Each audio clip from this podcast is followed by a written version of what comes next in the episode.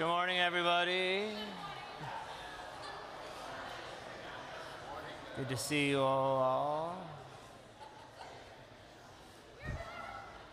Yeah, it's gone so long. Oh, it's good to see you. Love to hear your voices and your greeting with one another. It's awesome. Um, I want to, first of all, thank you. Um, I know that a lot of you have reached out and a lot of you have engaged with um, a lot of the devastation happening in Maui. Um, my old church is actively involved in doing a lot of things, and just I appreciate your prayers. And so many of you are so kind in reaching out to me, and I appreciate that. But keep them in prayer. My heart just breaks for. Um, uh, people in a culture that so deeply are connected to their history and their heritage, and they remember those things. Like they grow up reciting and learning their heritage and the things that have happened where they it's a it's a community that um, kind of like uh, we see in a lot of the Old Testament, like when God moves, let's build something. When God moves, let's build a reminder. They have a lot of reminders in their culture, which um, the memories aren't gone, but the places obviously got consumed. And so um, we may have quite a few friends who lost homes and their businesses. And, and, but also, what I know about the community of Maui and the people of Hawaii is they deeply care for each other. As a pastor there, I never once had to give a message on how to care for another person. that was just ingrained. I didn't have to do like a message on, please get into small groups. They already were in small groups. It's called families and neighborhoods. Now, they didn't always know what to do in those small groups, but that's who they are. So continue to pray for them. I deeply appreciate that. Let me get into our word today. I have a lot of things I wrote down, so we'll see how far I get. In a uh, survey of nearly 1 million high school seniors taken a while ago, 70% stated that they had above average leadership skills. If you're not good with math, that is impossible but only 2% felt their leadership skills were below average. Of college professors, 94% of them said they do above average work, and 50% of them said they were in the top 1% of all professors. In one large lecture class at Cornell University, 83% of the students predicted that they themselves would buy flowers in an annual charity drive for the American Cancer Society. But only 55%, they predicted only 55% of their fellow students would do the same as them. The actual percentage four weeks later was 43% total. In another class, 90% claimed they would vote in an upcoming presidential election, but they said only 40% of their peers would. The actual percent was 32. Ironically, people even state that they are more likely than their peers to provide accurate self assessments that are uncontaminated by their own bias. The inability to self assess is something that permeates pretty strong in our culture. Imagine if this same view, where we assess ourselves higher than other people, is taken into positions of authority, of influence. What might happen? We have a large text today. Let me read it to you. It'll be up on the screen. There's a lot here, and it's beautiful.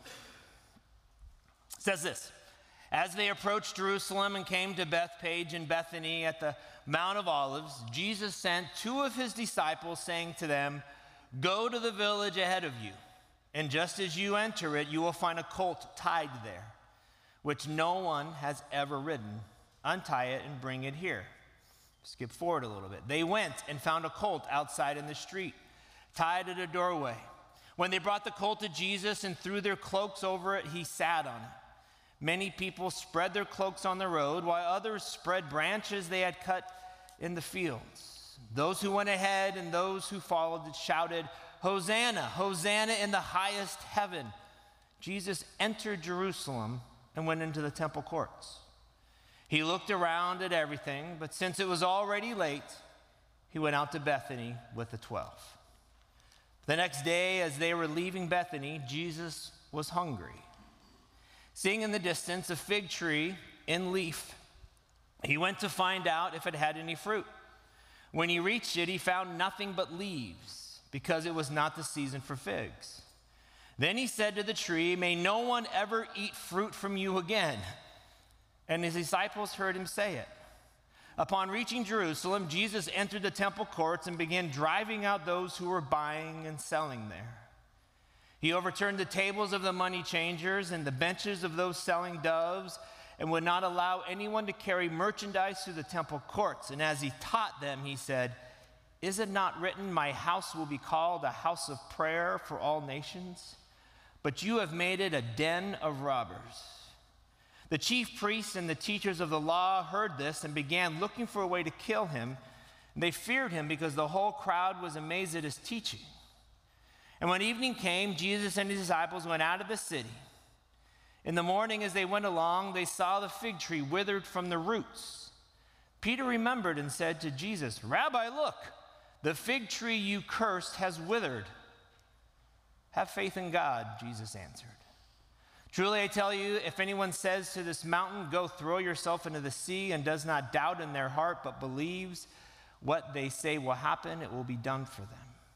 Therefore, I tell you, whatever you ask for in prayer, believe that you have received it, and it will be yours.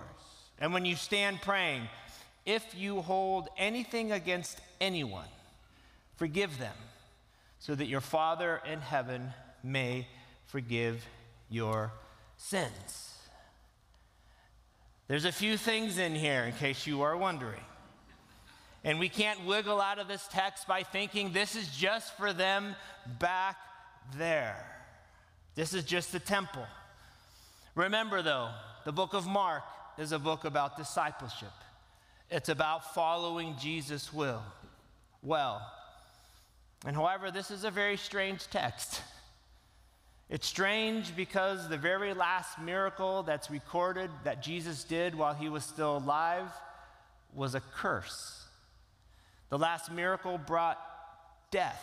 It's not a healing, it's not an exorcism. He didn't go out with a big bang. He's in a conversation with a tree and tells it to die. Many commentators have a lot of problems with this, a lot more confused by it. And this sounds kind of pompous, but I don't think I am. I believe today's text gives us a unique glimpse into what Jesus desires for his church. This includes you and I. What I'd like to do this morning is take a look at this whole chapter or through this through this one phrase, through this lens. Mark 11, 12. The next day, as they were leaving Bethany, Jesus was hungry. Let's pray. Father, I thank you.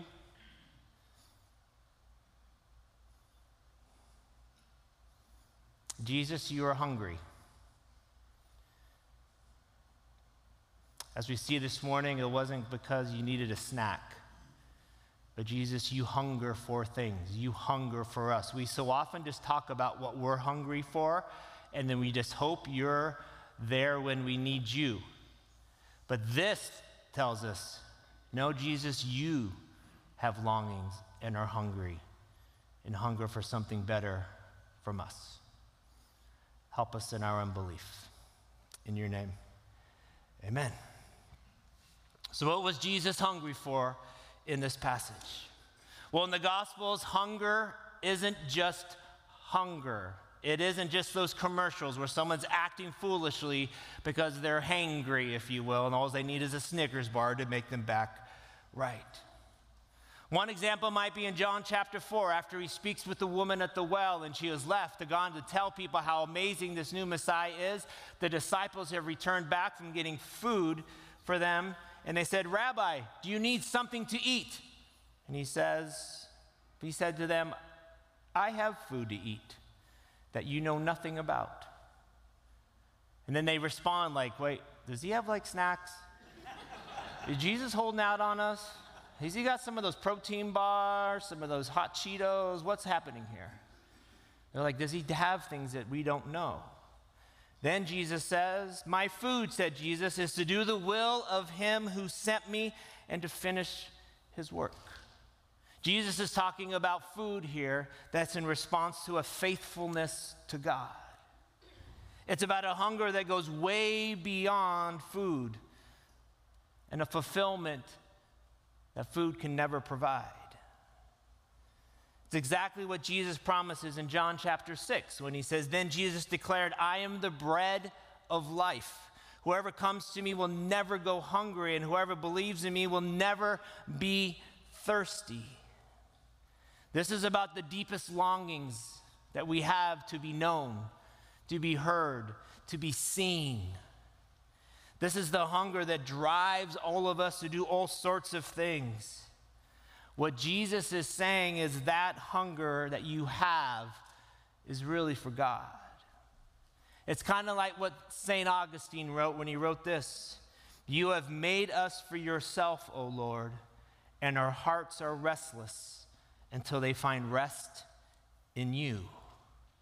It's that thing that people say that I'm passionate about this, or this is my passion project. It's something to make a difference. And Jesus is saying, the bread I have feeds that hunger. Though you are pursuing it in many different ways, it really only comes from me. In the last reference is in the Sermon on the Mount, Jesus says these things that those who hunger and thirst for righteousness will be what? Will be filled. It's a longing that no food in the world can reach. This is a desire for each one of us to see that justice and righteousness happen in the world.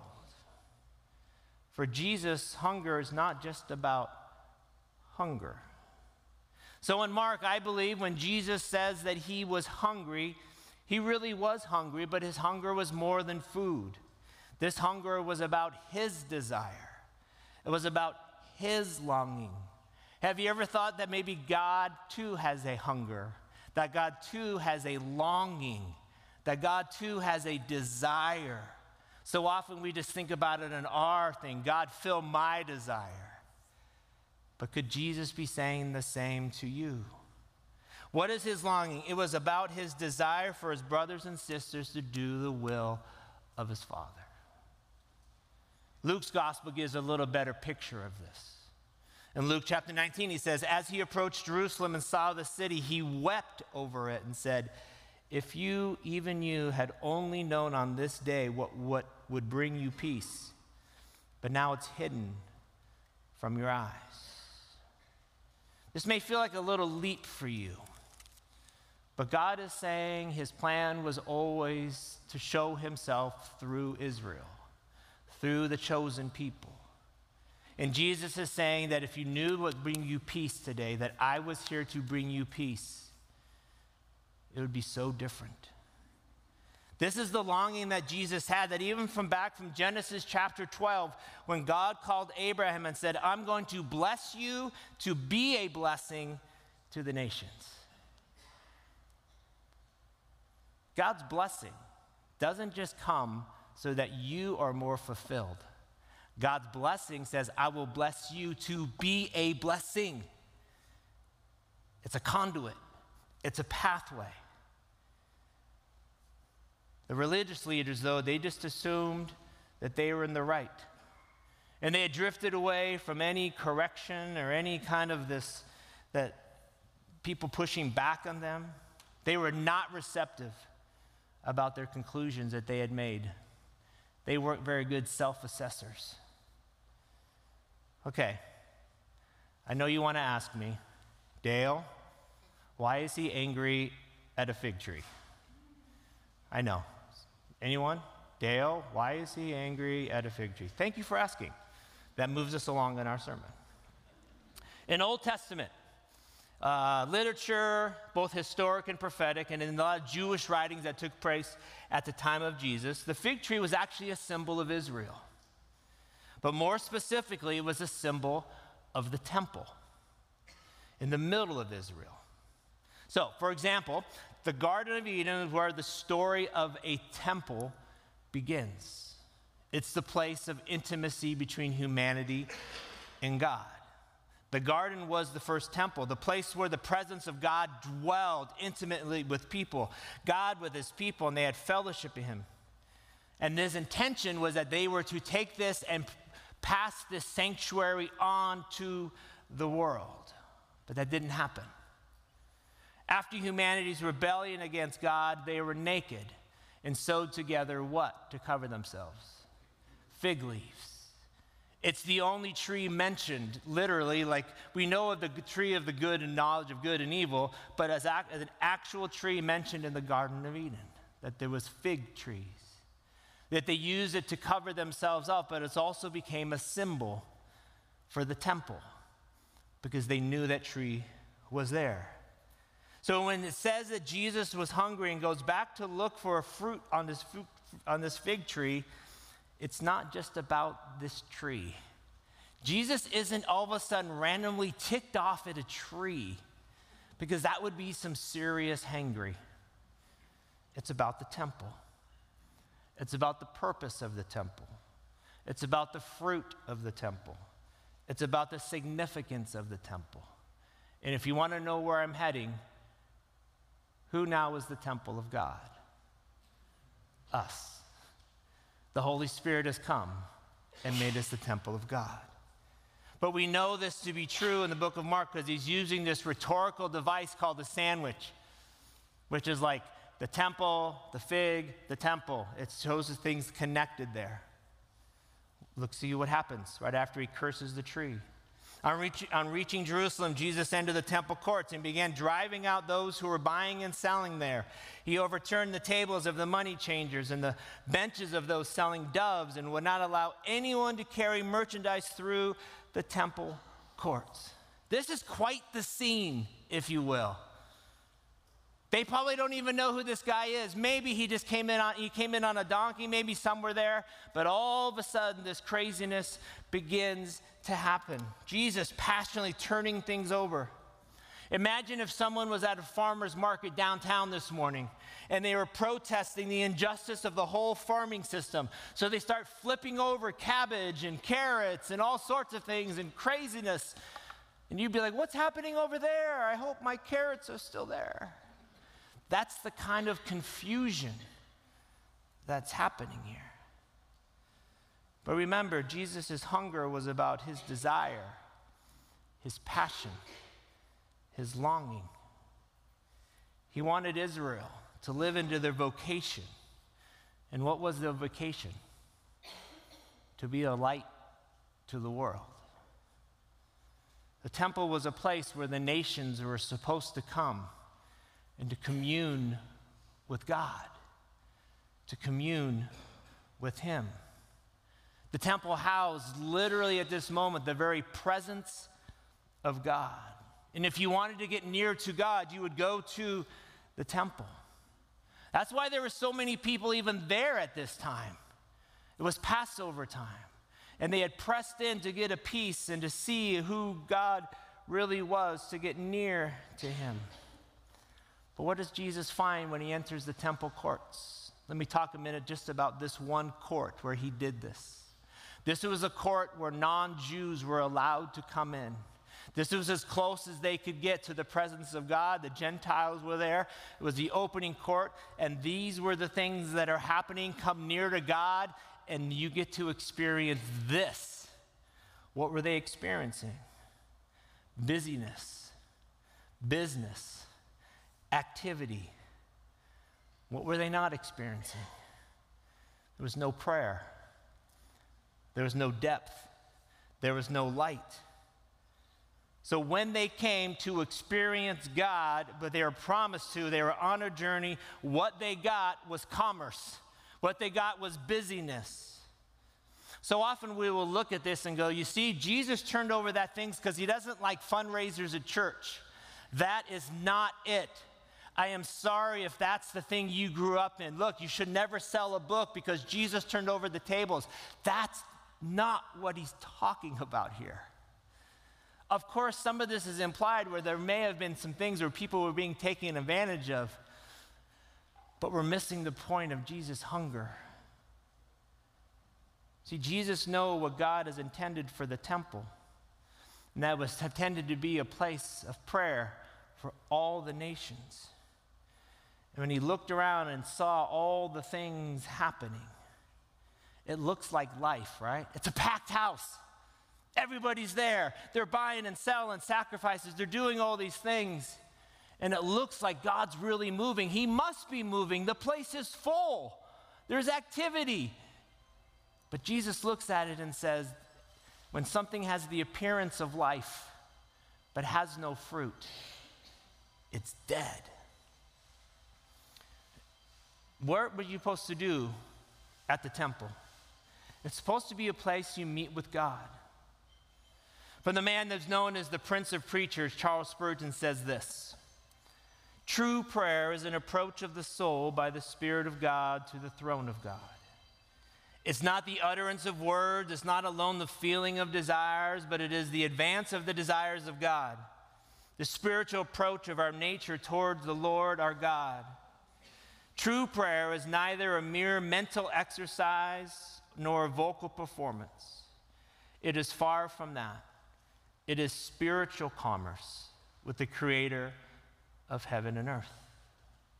The problem that Jesus saw was that there was a different kind of commerce going on here. This made me think yesterday morning I wonder what Jesus would come and flip over today. Oh, sure, we have our opinions, and it's often very connected to the things that we just don't like. But what would Jesus flip? What's getting in the way? When people come to meet with God, when people come to experience who God really is, what are they seeing? Now, back to the fig tree and Jesus' hunger. Jesus goes to eat from this tree, and there's nothing there. There's this interesting thing that Mark writes because he says it was not the season for figs. You might be thinking, okay, Jesus, this is totally unfair. You held this trig, fee, this trig fee, this fig tree accountable for something that was impossible. Has Jesus lost his mind? It was springtime as it was time for the Passover. Winter was gone. And what fig trees would have that we know is these little nodules that hadn't fully blossomed into fruit yet. But for travelers going by fig trees, they would often grab these blossoms or grab even this nodule, which was the beginning of fruit, and grab that and eat that. So when Jesus sees this tree that has the appearance of life from the distance because it has leaves, and goes to it and, do, and says it doesn't even have the hint of fruit. He curses it. Why? Because it looks like it has life and growth, fruit and activity, but it's dead. This isn't about a tree. There might be something, nothing more deceiving than the appearance of life and offering no life there. This fig tree is the, the temple of Jerus- is the temple of Jerusalem. It has a reason for its existence. It was to offer shade and fruit to the world, but it hadn't lived into its mission. And not just that, in the middle of this, Jesus begins to teach. He says, and as he taught them, he says, Is it not written, My house will be called a house of prayer for all nations? But you have made it a den of robbers. Jesus indicates the primary purpose of the gathering of God's people of the temple for, for it to be a house of prayer. This is where heaven and earth comes together. This is where people can encounter God, but Jesus calls it a den of robbers. Why? A lot of people think a den of robbers meant Jesus was mad because they were buying and selling things. But this was kind of a needed system in the temple where people would come and bring their spotless lambs and bring their doves for the sacrifice. What's really going on here, and I want you to listen to this robbers do not rob in their own den. The den is where you go to hide. What Jesus is saying, the robbers are going to the temple to hide. Using God to hide from God. How do we do that? Well, we go through the movements, we go through the motions. We have this covering. Yet on the inside, there's no fruit.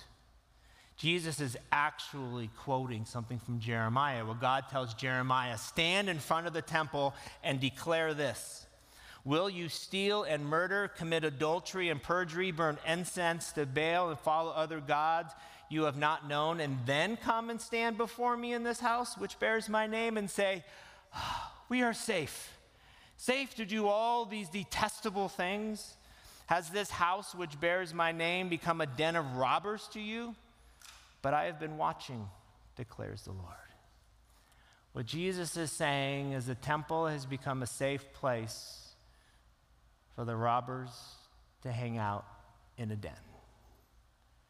Once again, in our own poor self assessment, we often think of others in this situation. I had to turn this on me and go, how am I hiding from God by using God? There's times we can paint a picture of our own holiness, of our own, like I read my Bible this morning, so I'm good. And we start to believe the lies that have been given to us. Let me turn and look at it this from another way. One of the reasons why Jesus had such amazing compassion to the sick all throughout his ministry, we see in the book of Mark. It's because they couldn't lie. A blind person couldn't lie that they were not blind. A person who couldn't walk couldn't lie that they couldn't walk. They just came to him in honesty. This is where I'm at, Jesus. And so even when they cried out, was, What do you want me to do if I want to see? Jesus' compassion got engaged from just pure honesty, truthfulness vulnerability, while the religious leaders had this kind of cave, this protection of religiosity. How dark is the darkness of a person when they think they're in the light, but they're really in the dark? One of the things that I've seen in being a pastor the past few years, many years, is that people have a hard time identifying sin in their life. Not not because of a place of shame. I'm not talking about like shame. I'm just like in our culture of like, no, you're good. Everything's good. Don't, don't do that. Like, you're, you're fine. You're fine. You're, everything's okay. We have a hard time even seeing some things that might be fostering on the inside of us. Well, Jesus has a hunger and a longing for you. You see, it's not weakness that is the problem in our relationship with God, it's denial, it's the hardening of our hearts. We start to believe lives that, ah, I don't really need to be that holy. I don't really have to tell others about Jesus. Isn't that kind of a, out of fashion? I don't really have to love my enemy. I mean, I could tell people I do. I don't really have to do that, do I? I can read my Bible and go to church and just kind of feel fine about my life, right? Once again, this isn't about works, it's about Jesus wanting something more for you. Author Ronald Rolheiser, and he's talking about back in early in Mark when Jesus is talking about a sin that isn't forgiven, it's blasphemy. He writes about it this way Be careful not to lie, not to distort the truth, because the real danger is that by lying you begin to distort and warp your own thoughts. If you lie to yourself long enough, eventually you will lose sight of the truth and believe the lie and become unable to, any longer to tell the difference between truth and lies. What becomes unforgivable about that is not that God does not want to forgive, but that you no longer want to be forgiven. God easily forgives all your weaknesses and will always forgive anyone who wants to be forgiven. But you can so warp your own conscience that you see God's truth and forgiveness itself as a lie, as Satan, and see your own lie as truth and forgiveness. That is the only sin that truly puts us outside of God's mercy, not because God refuses to extend mercy further, but because you can look mercy in the eye and call it a lie. We lie to ourselves. We exchange truth for something else. So, what does this teach us about Jesus' hunger for us? Two things he's hungry for. One, he desires fruit. He just does. I, I can't explain this any other way than to read what he said and hear this. I am the true vine, and my Father is the garden. He cuts off every branch. He cuts off every branch in me that bears no fruit, while every branch that does bear fruit, he prunes it so that it will be even more fruitful. You already you are already clean because of the word I have spoken to you. Remain in me, and I also remain in you. No branch can bear fruit by itself. It must remain in the vine. Neither can you bear fruit unless you remain in me. It is impossible to fulfill God's hunger for you unless we remain in him. This is a brutal verse that says he cuts off branches that do not bear fruit. I think this is a sign of how serious Jesus really is. It's not a sign of me how serious I am. It doesn't matter how serious I it's how serious Jesus is. He's like, fruit is the thing. He also desires that we live into our identity of who he calls us to be. He says that we are the light of the world. He says that we are the salt of the earth. Don't hide it anymore.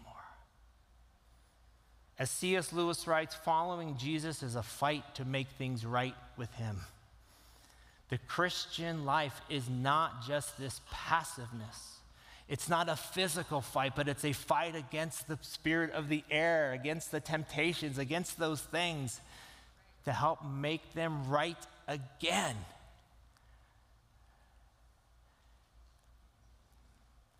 I'll take your silence as approval.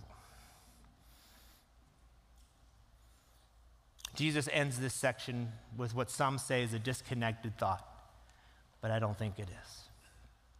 Have faith in God, Jesus answered. Truly, I tell you, if anyone says to this mountain, Go throw yourself into the sea, which is a common phrase they used at that time, even in Psalms, it says that God could melt a mountain like wax. He's saying that whatever difficulty you're going through, God is bigger than that. In case you're wondering, like, how do I pray to get a mountain into the sea? It's a metaphor. But God could literally do it. This isn't about how how do you pray. This is about God. So let's see this. What can God do? God can throw a mountain into the sea. Go throw yourself into the sea, and if you do not doubt in their heart, but believe that what you say will happen, it will be done for them. Therefore, I will tell you whatever you ask for in prayer. When you live out the rule of the temple, believe that you have received it and it will be yours. And when you stand praying, if you hold anything against anyone, forgive them, so that your Father in heaven may forgive you and your sins. This is connected. This is what meeting with God is. This is the purpose of temple. This is the purpose of church. This is the purpose of being the temple of God as a spirit filled person. It's the rhythm of communing with God, forgiving one another, confessing with one another. It's all of this together that Jesus is saying that this is the way of the kingdom. It's a place of prayer and forgiveness. Now, Jesus is in the center of that. Jesus is teaching his followers again and again to the idea that it's impossible to separate the love we have received from God from the love that we're called to extend to others. Man, if a fig tree represents my life, I sure hope Jesus isn't cursing it. That he doesn't just see a life filled with leaves, he sees fruit, he sees benefit, because he's in the middle of it. Remi Adeleke wrote an autobiography called Transformed. It's an amazing book. In an article talking about it, he references this. Let me end here. Remi was born in Nigeria and lived the first few years of his life in a royal family with extreme wealth. Everything took a drastic turn, though, when his father died. They lost all their money, and his mother moved him to the Bronx.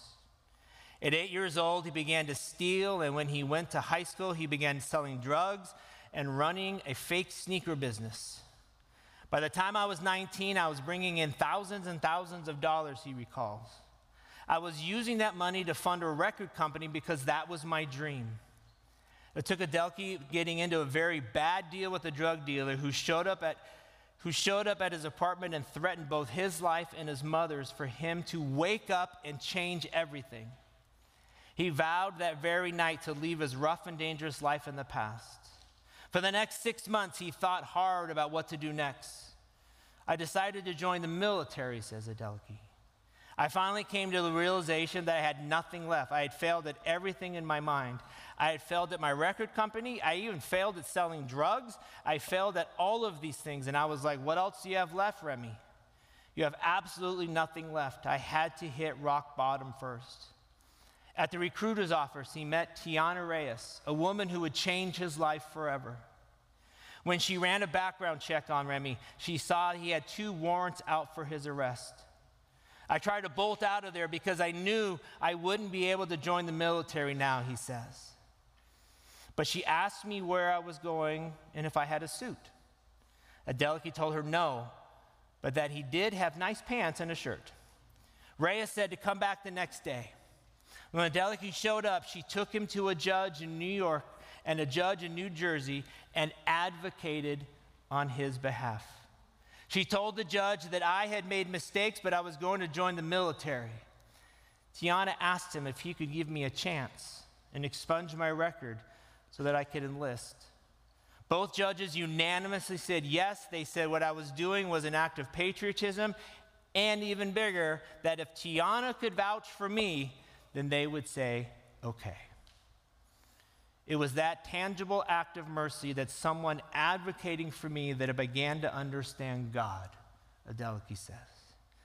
God changed everything. It's hard for me to pinpoint one specific thing, but my mindset changed. I looked at failures differently. I think that was one of the biggest changes. When you have a failure or a setback or a heartbreak, whatever comes your way, when I didn't have the Lord, I just would go into a dark place. But when I had the Lord in my life and I was walking with Him, it was just like, all right, I know He's with me. Our church needs to be like Tiana Reyes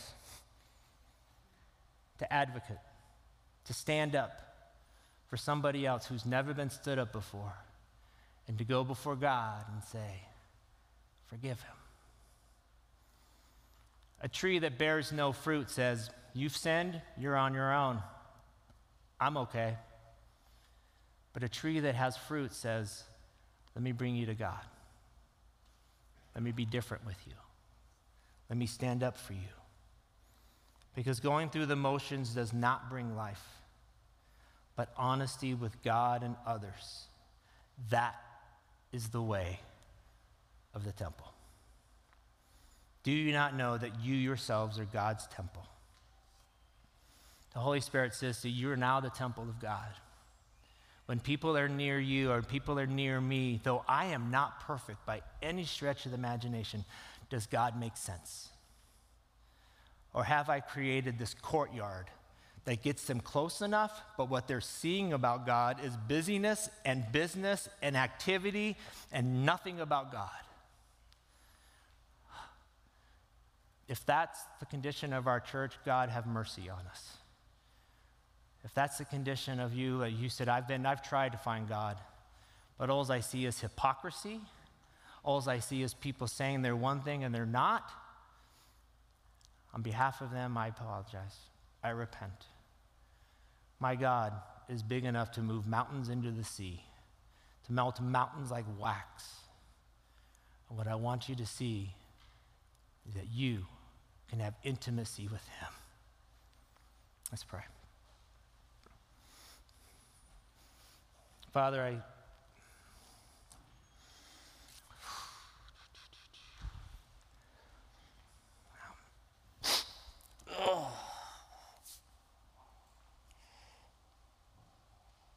Father, I repent of the times I have invited people into my courtyard that is just confusion that is not of you, that is, gives such a distorted reflection of who you really are. And I do that and I hide. I go, man, look how godly, how, look how what a great pastor I am by doing things and acting certain ways. But all I've done is created a courtyard of confusion. May my courtyard be pure. May the activities of my life be right. Father, I pray for my church this morning and my friends. May their courtyard be pure for those who need to be freed today. And I believe there are people here this morning. You need to experience freedom in your life. You need to be freed from something that's, that God wants to free you from. But Satan is hanging on to it. He's like, nope, nope, nope, nope. If you do that, God wants to free you today.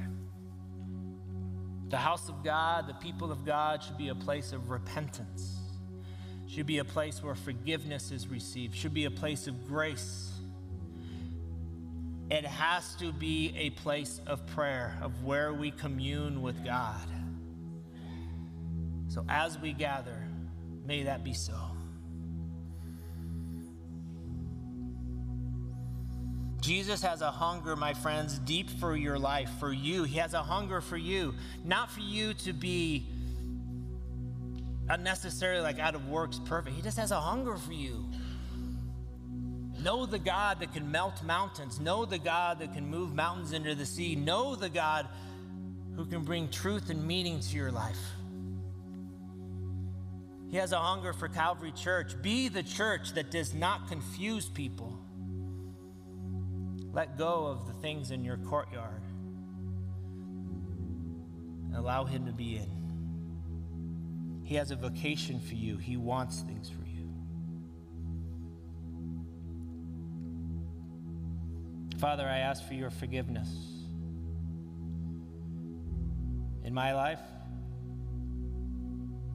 for the forgiveness of the life of this church. May it be so that people see you clearly.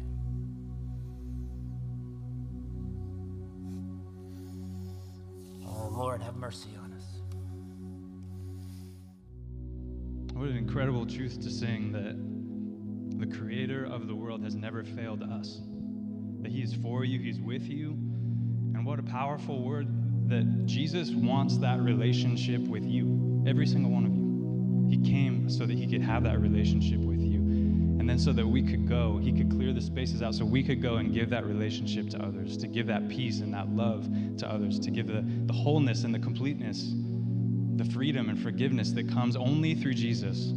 He offers that to you. He offers it to me so that we can offer it to others and invite others in. So may we consider ourselves as the temple with the Holy Spirit, the temple of God to be the temple that allows other people to experience that goodness.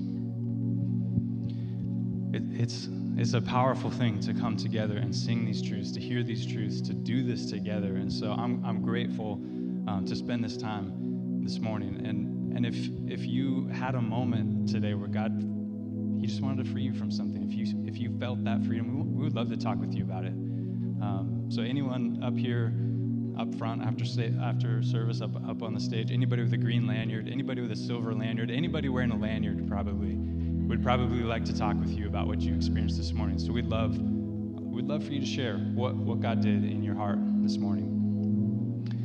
Um, before we go, I just want to just call your attention to a couple of things to remind you some details coming up. It's all on your handout here, so take this with you, be reminded of it. If you don't want to take the paper, you can fill out the Connect card and get the weekly email with all this stuff. But on the front, there's one thing that I want you to remember that next week we have how many services? All right. At what time? All right, we're, we're dialed. We got it. So, one service in here at 10 o'clock, barbecue afterwards. And one thing I just want to invite you to we want to celebrate baptisms because baptisms are the, the, the, physical image, it's a symbol of the change that you've experienced in your heart, the change that Jesus has brought into your life. And so if you have not been baptized, or maybe maybe it's something that you didn't choose for yourself at some point, but you'd like to make that decision, we'd love to talk with you about it. So baptism, we want to celebrate that next week if, if that's something that's interesting to you. Again, anybody with a lanyard, they'd love to talk with you about it. May God bless you. May you know his presence this week. May you live that presence to others as you are a living temple empowered by the Holy Spirit. God bless you as you go this week.